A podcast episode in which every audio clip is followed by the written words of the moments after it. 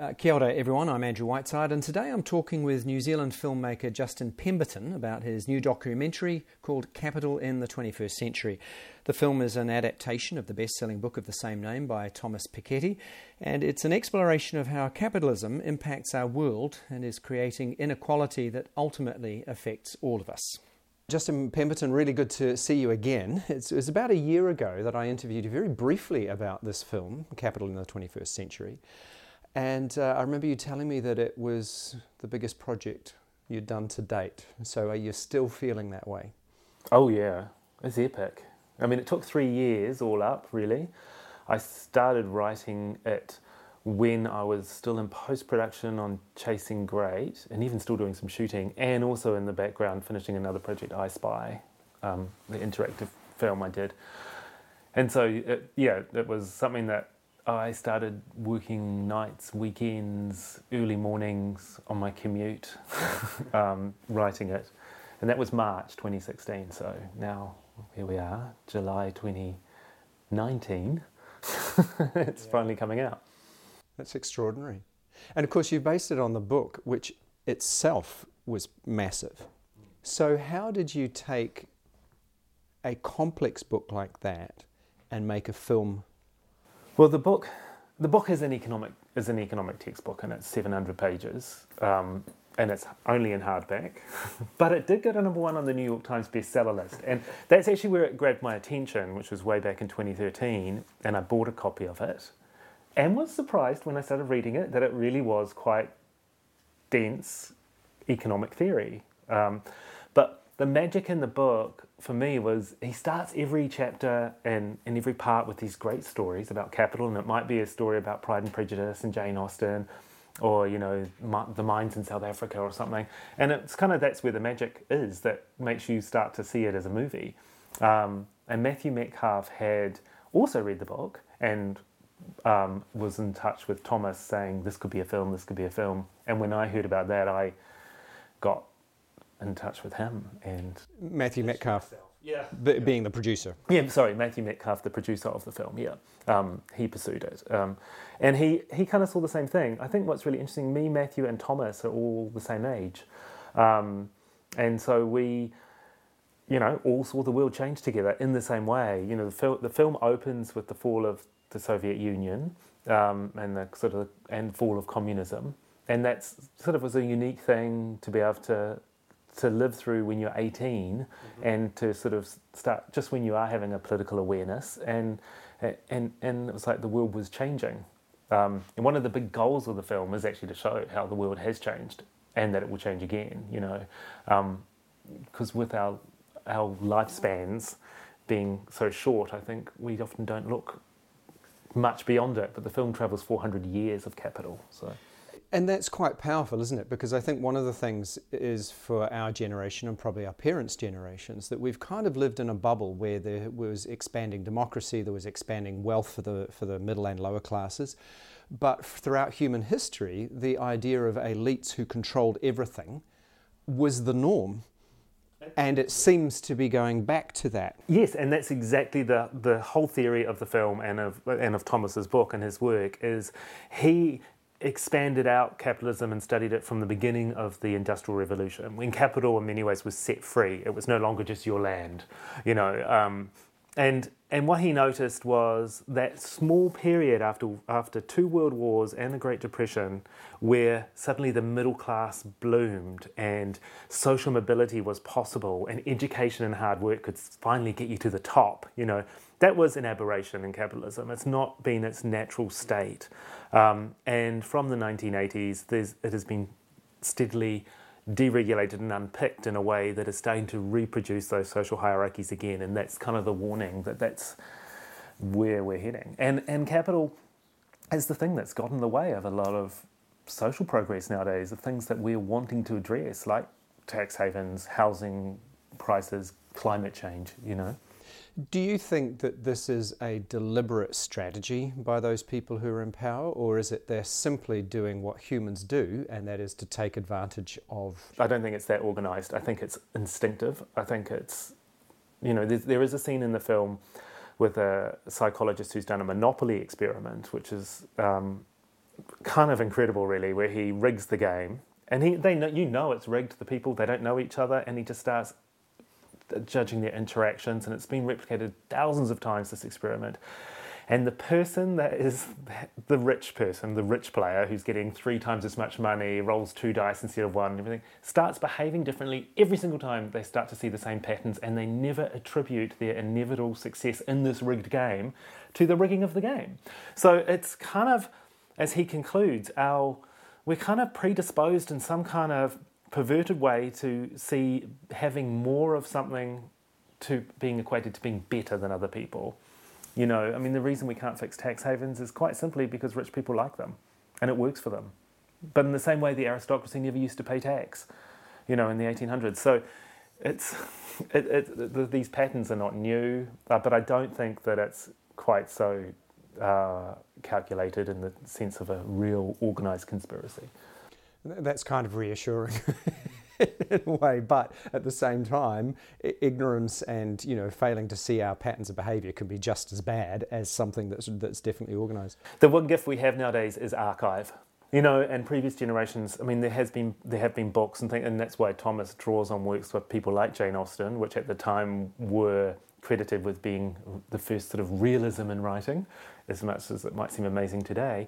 But um, you know, now we have film and we have documentary and we have all these things, so we will see more and more of how these patterns are, are repeating, and, and that, that's one of the goals of the film.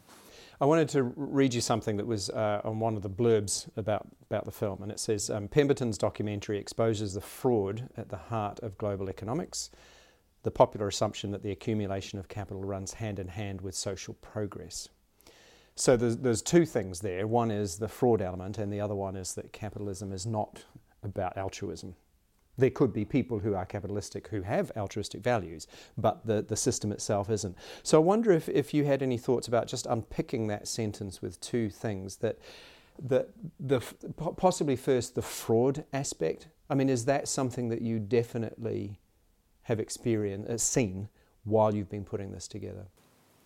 I think the, the fraud aspect is relating more to the the sort of this toxic idea that capital that capitalism is in some way um, has been pitched to us as relate as it relates to social progress, which is not the case. I mean, one of one of the most amazing examples I think about nowadays is we think of capitalism as somehow being somehow being linked to democracy, right. you know, because you think about communism, but now we have a communist capitalist country in China that shows that capitalism has nothing to do with democracy. In fact, what the film proposes is that capitalism is actually getting in the way of democracy because capital is now the tail that's wagging the dog of politics, particularly in America um, where you know things like the BP oil spill. You know, why did we have that? It was because BP were writing the drilling regulations for deep sea drilling. You know, I mean, it's it's got to that kind of ridiculousness. I mean, why can't we solve climate change? It's again, it's because of lobbying. If you look at what happens in Australia, every time a, a prime minister of either party tries to deal with climate change, they get rolled. You know. So, so that's the that's the fraud. So, so let's talk about the, the particular challenges that you faced in making this. And uh, we were discussing before I pressed record. You were talking about some of the, the, you know, the use of imagery, the, those challenges. But the actual challenge of putting this together and making a narrative over something that I guess on one level is quite simple, but it's also quite complex. Well, there was a lot of ironies in making this film because the film itself has become an expensive piece of capital, and to make the film. One of the things I, I really wanted, which, which me and Matthew talked about right at the start, that Thomas was definitely up for, was this idea of how capital is portrayed through pop culture, through songs that go back hundreds of years, through books like Jane Austen, but also nowadays in The Simpsons and in Family Guy and stuff. So I wanted all of that. You know, I definitely wanted to use Royals by Lorde, you know, and we do. she cleared it. So that was good.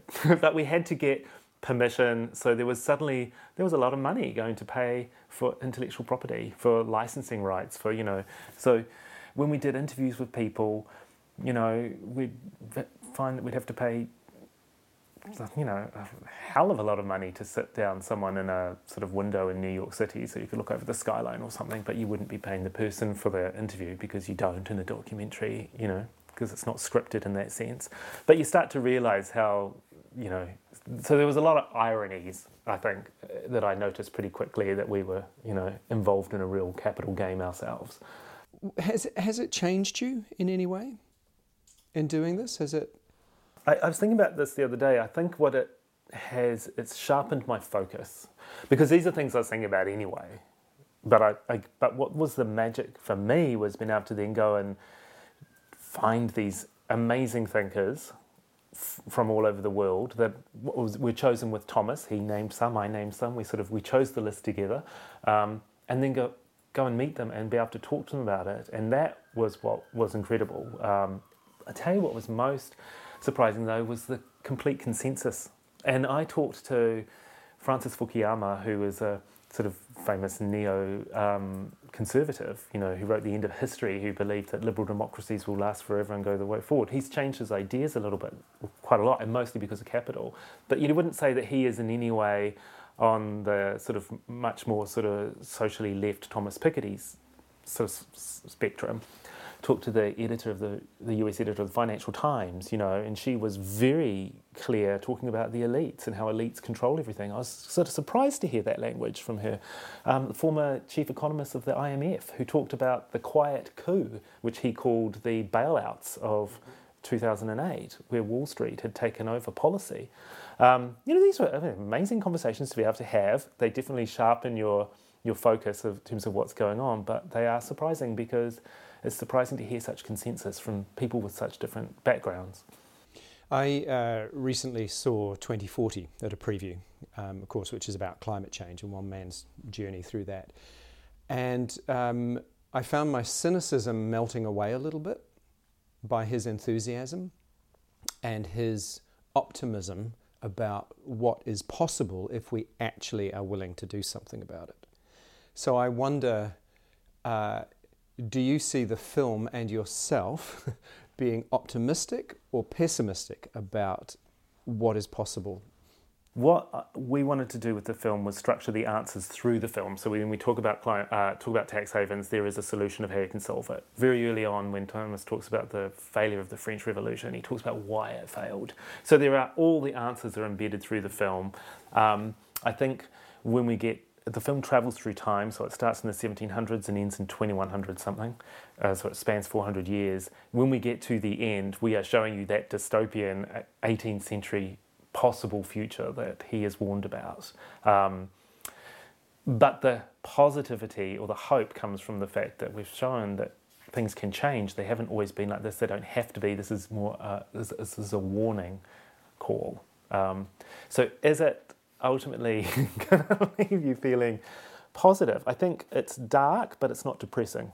And I think that was kind of the magic I was looking for because I think that these are kind of, there is a darkness around, and I don't think we should, we, we should sort of pretend it's not there. Um, but, it, but it's not depressing. There's a lot of energy in it, and there's a lot of energy in, in darkness. And I think, you know, the film itself um, has a lot of, it has a lot of pop culture in it, and it, it has um, you, you, know, there's solidarity in the fact that you can see the art and the works and the, the voices of many people that see the same thing. I guess there's something really therapeutic, though, as well, about being quite honest about a situation. It may be shocking, we may have a reaction to it, but actually, isn't it better to know?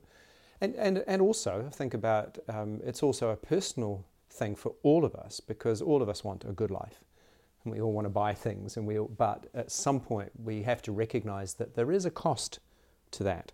Well i mean that's so true. The one thing is that changing our relationship with capital would benefit 99.9% of the world's population. It is so few people that are actually going to be worse off.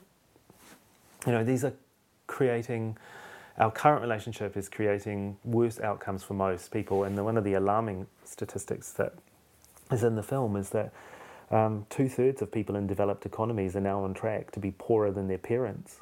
I mean, that's a complete reversal of what happened after World War II.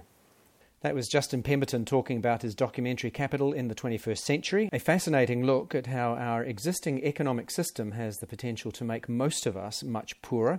The film has screenings in the New Zealand International Film Festival and is one that I think everybody should see if they can.